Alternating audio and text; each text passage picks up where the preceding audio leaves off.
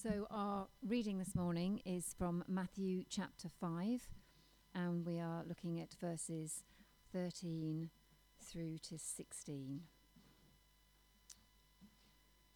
You are the salt of the earth, but if the salt loses its saltiness, how can it be made salty again? It's no longer good for anything except to be thrown out and trampled by men. You are the light of the world. A city on a hill cannot be hidden. Neither do people light a lamp and put it under a bowl. Instead, they put it on its stand, and it gives light to everyone in the house. In the same way, let your light shine before men, that they may see your good deeds and praise your Father in heaven.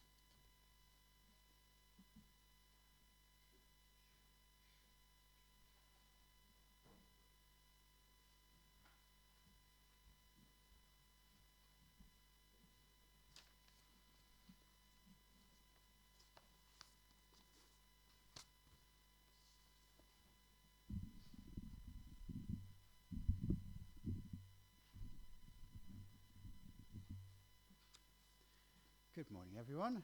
It's very nice to see you. Shall we pray as we look at these verses?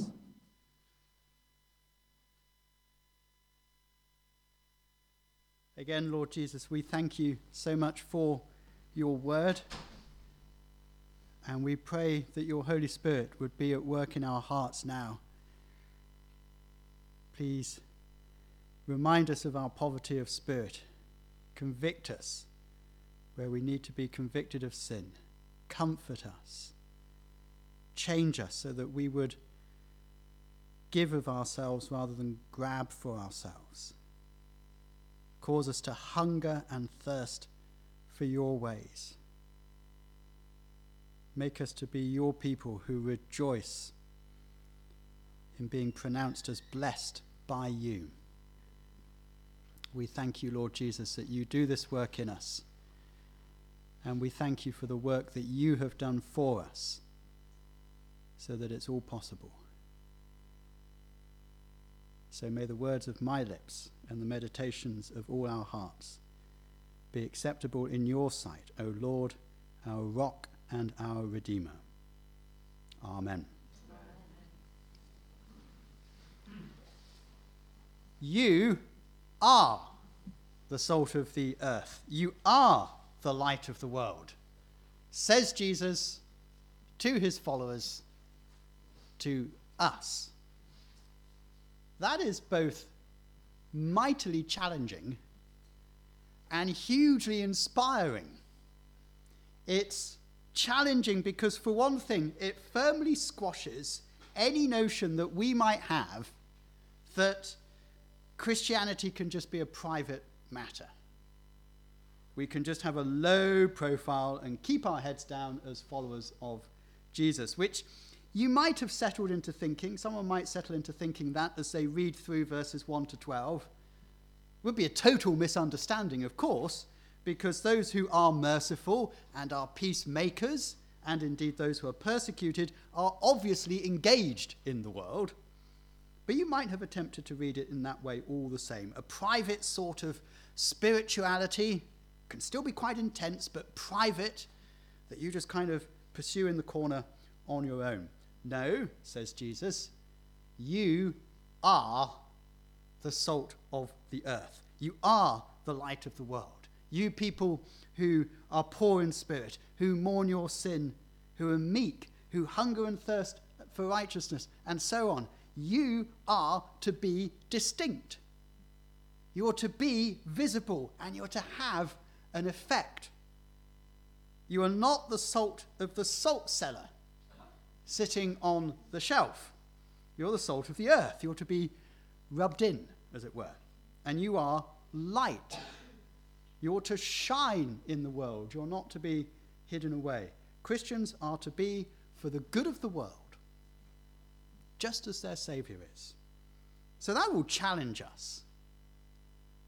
But I hope also it will inspire us as we go away today and remind ourselves of the calling that we have and how exciting it is Because if I were to ask you this morning, if I asked over breakfast, who are the people who can really stop the world from going bad? Who are the people who can bring out what's good in the world? Who are the people who can bring light into the darkness of the world? We'd all have been too modest to say us. Jesus says, Yes, it is you. Actually, it's only you. You are the ones who can really do this. You are the salt of the earth. You are the light of the world. Not any other group of people, you. It is extraordinary, isn't it? All of us, all of us as followers of Jesus have the most extraordinary calling to live out. So we'll be challenged this morning, but I hope we'll be inspired as well and think this is exciting. I have this calling to live out as we go back into our normal day to day lives later on today. So, the main point Christians are to be for the good of the world. Christians are to be for the good of the world. And we're to be good for the world like salt, and we're to be good for the world like light. We're just going to think through that. Firstly, then, salt. When I looked at this passage to preach it last year, I had a lovely time reading about salt. And all the things, all the various possibilities people suggested for how it could be used in the ancient world. And I did a fair amount of reading on it, by the, the end of which I really got back to where I started. Right? It would have been used as a preservative and to enhance flavor. That's basically it. Those, I think, are the basic uses that would have come to people's minds, this crowd, as they were listening to Jesus. And the most important of those, um, though we will think of the other one, the most important is being used as a preservative. Salt stopped things from going bad. You rub salt into meat, and the way I understand it is it, it draws up and absorbs the water, which stops the bacteria from being able to do their thing, and therefore it preserves the meat. It stops it from going bad. So it had an incredibly important function in the ancient world, and still does in many parts of the world. It stops food from going bad. You, says Jesus, are the salt of the earth. You stop it from going bad. You're agents of common grace. The world will always have the tendency to go bad, right? But you, followers of mine, says Jesus, you have a hindering effect. You stop it from going bad as it might do. This is not very complimentary to the world, is it? Implies it just has a constant tendency to go bad. Think of a packet of chicken breasts that have gone past their sell by date. This is a smell more associated with my bachelor years. It really smells, doesn't it? That's a really bad one when that goes bad. It's horrible. The world is like that, says Jesus. It just goes off. And even as things get better in some areas, in other places you'll, you'll see it going awry. So even if it seems to me we are much better in our society these days at talking about issues of mental health. Seems to me, it may be too good, but we're much better at it than we used to be. But at the same time, we are adding to the issues of mental health in all sorts of ways, with all the confusion around identity and the concept of the family not being valued so much as it used to be, and the overemphasis on work and so on. It's all adding to the problems, which we're much better at talking about, but we're adding to them at the same time. The world just goes bad. One conflict is solved, and another one comes along. People in need are helped, and other people need helping. Some trees are planted over here, and a load of trees get chopped down over there. The world just has a constant tendency to go off, and immorality abounds and seems to constantly reinvent itself. So the world needs salt. And you are the salt of the earth, says Jesus. Which doesn't mean that you stand on the sidelines loudly condemning what's wrong with the world. Very easy to do that, isn't it? You sit there and you look on and go, tut, tut, tut. Look at that. That is dreadful. As you read your book, which, const- which, which help- helpfully analyzes just how bad the world has gone and why. That's not being the salt of the earth. We've got to be rubbed in. We've got to be in the world. Not of it, but in it, if we're going to be the salt of the earth, which at a very simple level means you've got to get out there and you've got to meet people.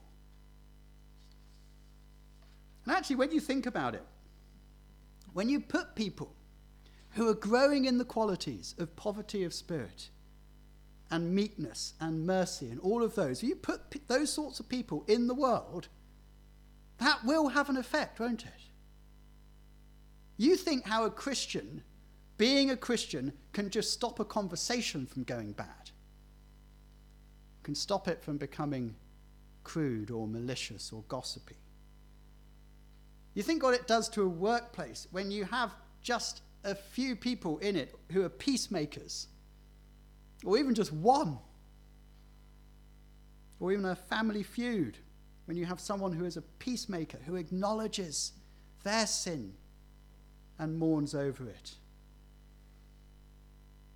Think what it's like when there's someone in the neighborhood and all the other neighbors, for whatever reason, just kind of wish that particular neighbor wasn't there.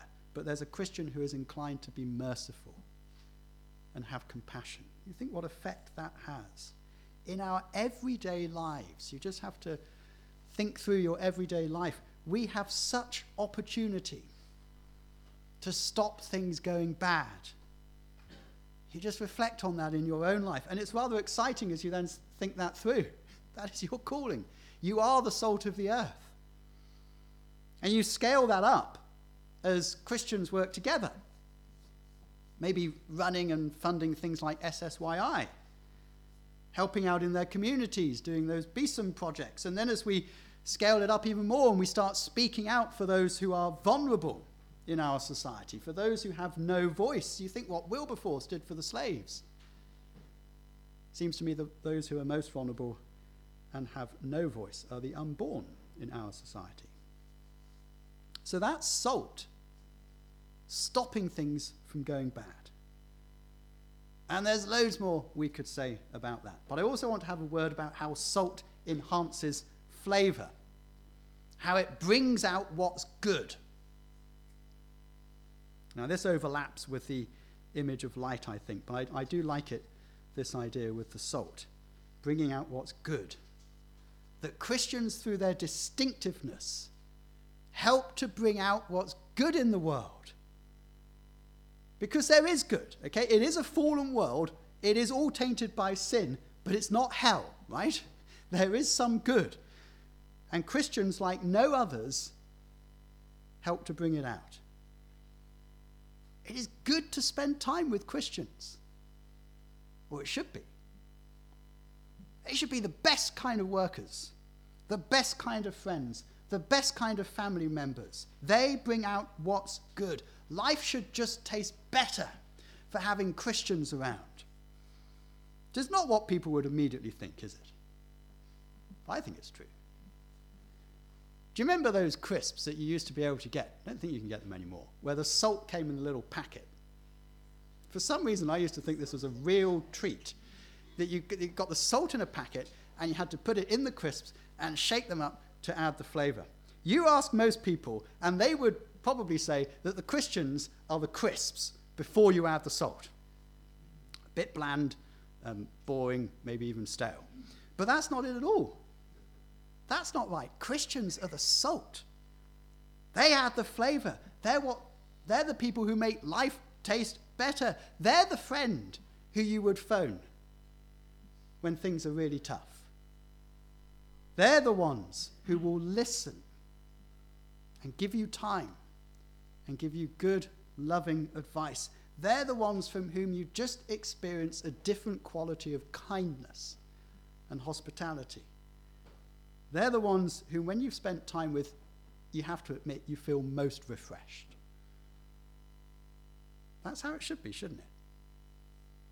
If we're growing in these qualities at the start of this chapter, if we're becoming more like our Savior, that's how it, that's how it should be.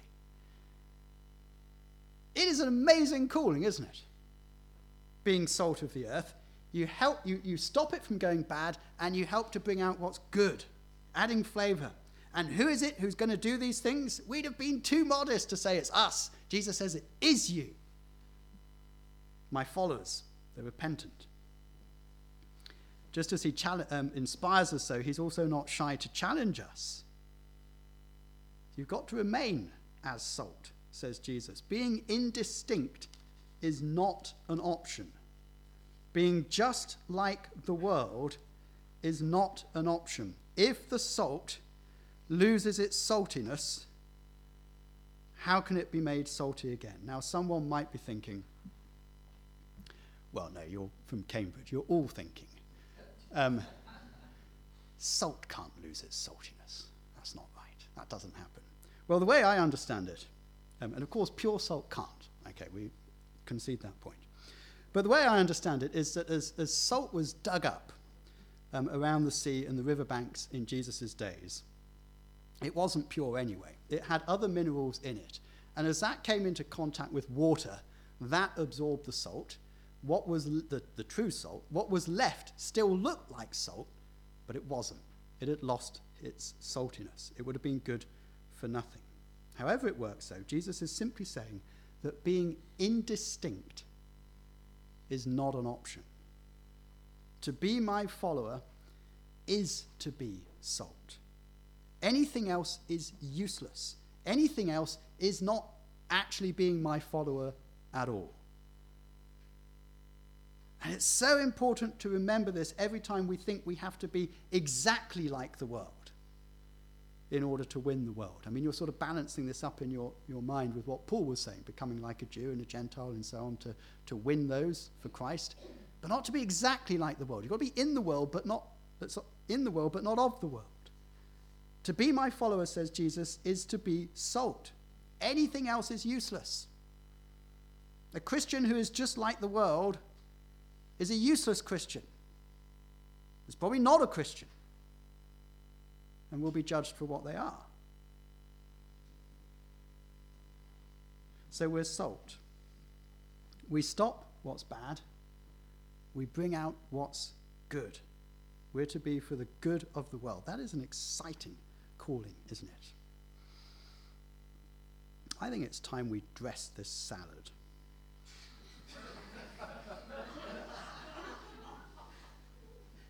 This is by way of putting a mitre on the bishop.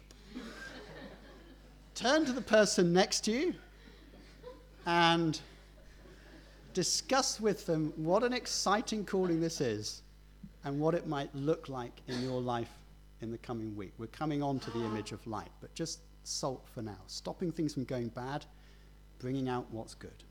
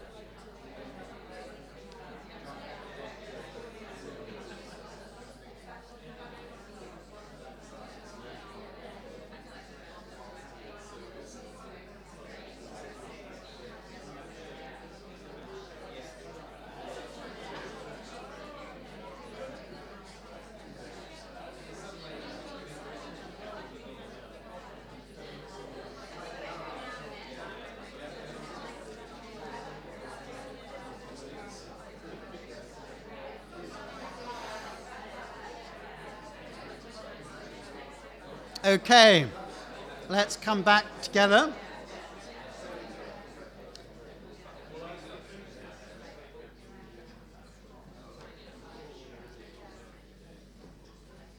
Just been handed this book, which was on the bookshelf, called Out of the Salt Shaker and Into the World. So there you go. What tunes you could sing with that. We're to be good for the world like salt, and we're to be good for the world like light. You are the light of the world, says Jesus. Which again is, is probably counter what the world would say, isn't it? The world would not see Christianity as the means of enlightenment. Indeed, in the world's terminology, perhaps the Enlightenment might have been seen as a period where everyone sensibly moved away from Christianity. And reason was divorced from faith and then chased it away. And indeed, if faith is good for anything, it's for those questions where we are otherwise still in the dark. But no, says Jesus to his followers, you are the light of the world. This bunch of ordinary people standing on a hillside, you're the light. Not the other big names that people might have talked about, not Plato, not Aristotle, not the Alexandrian school, not the great Roman statesman of the day. You. That's amazing, isn't it? And it's true, isn't it? Because the light that shines through Christians makes all the difference. The light that we can bring can save people for eternity. We have the light which shows the world what its deepest, most fundamental problem is. And we can show people the Savior. We can show people the Savior they need so desperately, the one who is the light of the world in sort of capital letters. You might be a bit confused how all of that joins up. Jesus is the light, I thought. Now he's saying we are the light. This is just a consequence of us being united with Christ, of having his Holy Spirit. He is the light of the world, the one who shines in and of himself. He is the one who brings truth and life, and he is in us through his Spirit if we're Christians, so we cannot but do anything other than shine. We shine as we proclaim the name of Jesus, as we tell other people and point them to the Savior that they need and say, Do you know what Jesus has done for you? Let me tell you about it. We shine as we do good, and our good deeds give credibility to the news that we share and indeed beautify it. And we cannot do otherwise. Jesus says a city set on a hill cannot be hidden. That's true, isn't it? You put a city on a hill and tell it to try and not be noticed. It's unmissable. Can't do anything other than be seen. It's a city on a hill. That's what you're like, says Jesus. Light cannot do anything other than shine. You imagine there was someone clever in the crowd who was thinking, ah, but what if you cover the light? Then it's not seen. Well, who does that? Nobody lights a lamp and puts it under a bowl, says Jesus. That's silly. you light a lamp so that you can have light. And besides, in Jesus' day, all the light was from fire anyway. You put it under a bowl, it goes out. Being invisible is not an option. And who is the one who lights this light within us anyway? It's Jesus, the light of the world. And he does not come to us by his Spirit only for us to be a big bowl over his light. He comes to us so that we might shine, or he does not come at all. Being invisible is not an option. So, verse 16 let your light shine. Hear that challenge and rise to your call. Let your light shine. Thinking of the tune I'm thinking of? this little light of mine. I'm gonna let it shine. This little light of mine. I'm gonna let it shine. In my head, Steve Pierce and Tim Dean and Nick Romans are right up here, and we're doing full barbershop. In your head. In my head. It's, it's not going to happen. Um, I mean, maybe you failed the audition last night. I don't know. Let your light shine. Let your light shine as you speak of Jesus. Let it shine as you bring God's truth to bear in the world. Let it shine as you live like Jesus, as you live out these wonderful verses at the start of the chapter. Let it shine so that people, as Jesus says, may see your good deeds and see that they are quite unlike anything that they see otherwise in the world. And so come to give glory to your Father in heaven, presumably as they themselves also come to believe. As your light shines individually and as a church, as All Saints Little Shelford. Now, some people will persecute you, yes, we saw that yesterday. Some will insult you. Some will not like you being distinctive. They will not want your light to shine. They will not want to hear it. Fine. That just shows you are not of the world. That you have been called to follow Jesus. How wonderful then if through the light that he shines through you as an individual, as a church, that others come to hear the call. How wonderful. It'd be amazing, wouldn't it? It is an amazing calling that each and every one of us has, children included. You are to be for the good of the world, like salt. And stop it from going bad. To bring out what's good, you're to be good for the world like light to show it the truth, to show the world the Savior. And these things are not optional, says Jesus. This is what you are if you are God's blessed, repentant people. This is an amazing calling, isn't it? What the world needs is Christians. And here we are. What our towns and our neighborhoods and our workplaces and our schools need is Christians.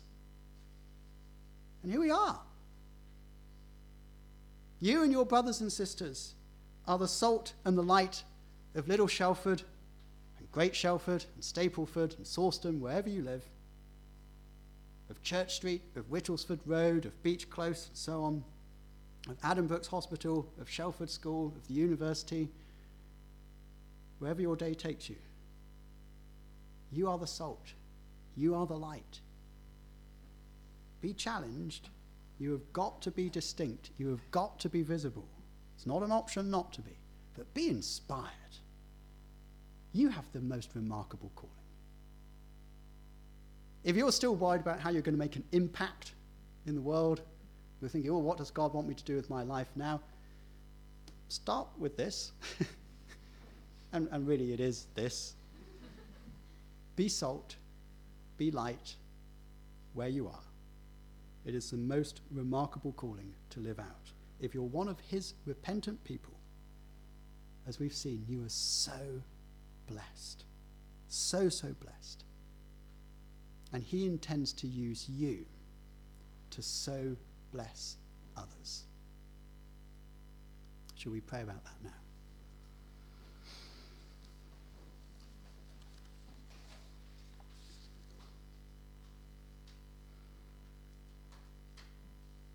Lord Jesus, we thank you for this calling you place on our lives as your followers.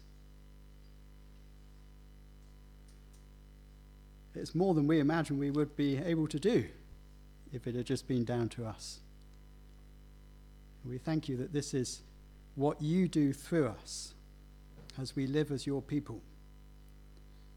Keep us coming back to basics remembering our poverty of spirit, mourning our sin, seeking to give of ourselves as you gave yourself, hungering and thirsting for righteousness, having that attitude of the heart of being merciful, having compassion on others, and acting for their good.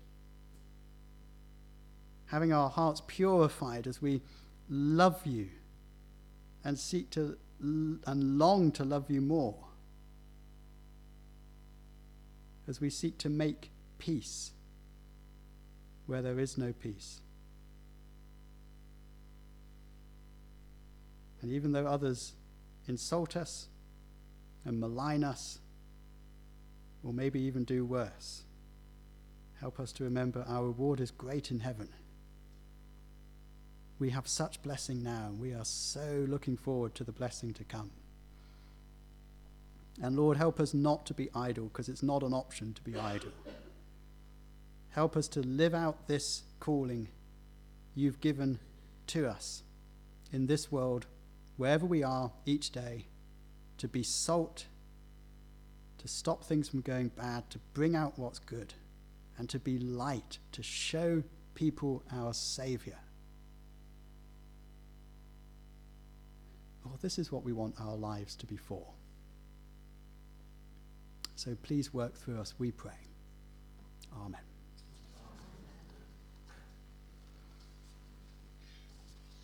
We are going to sing. We're going to sing that we would respond to that call.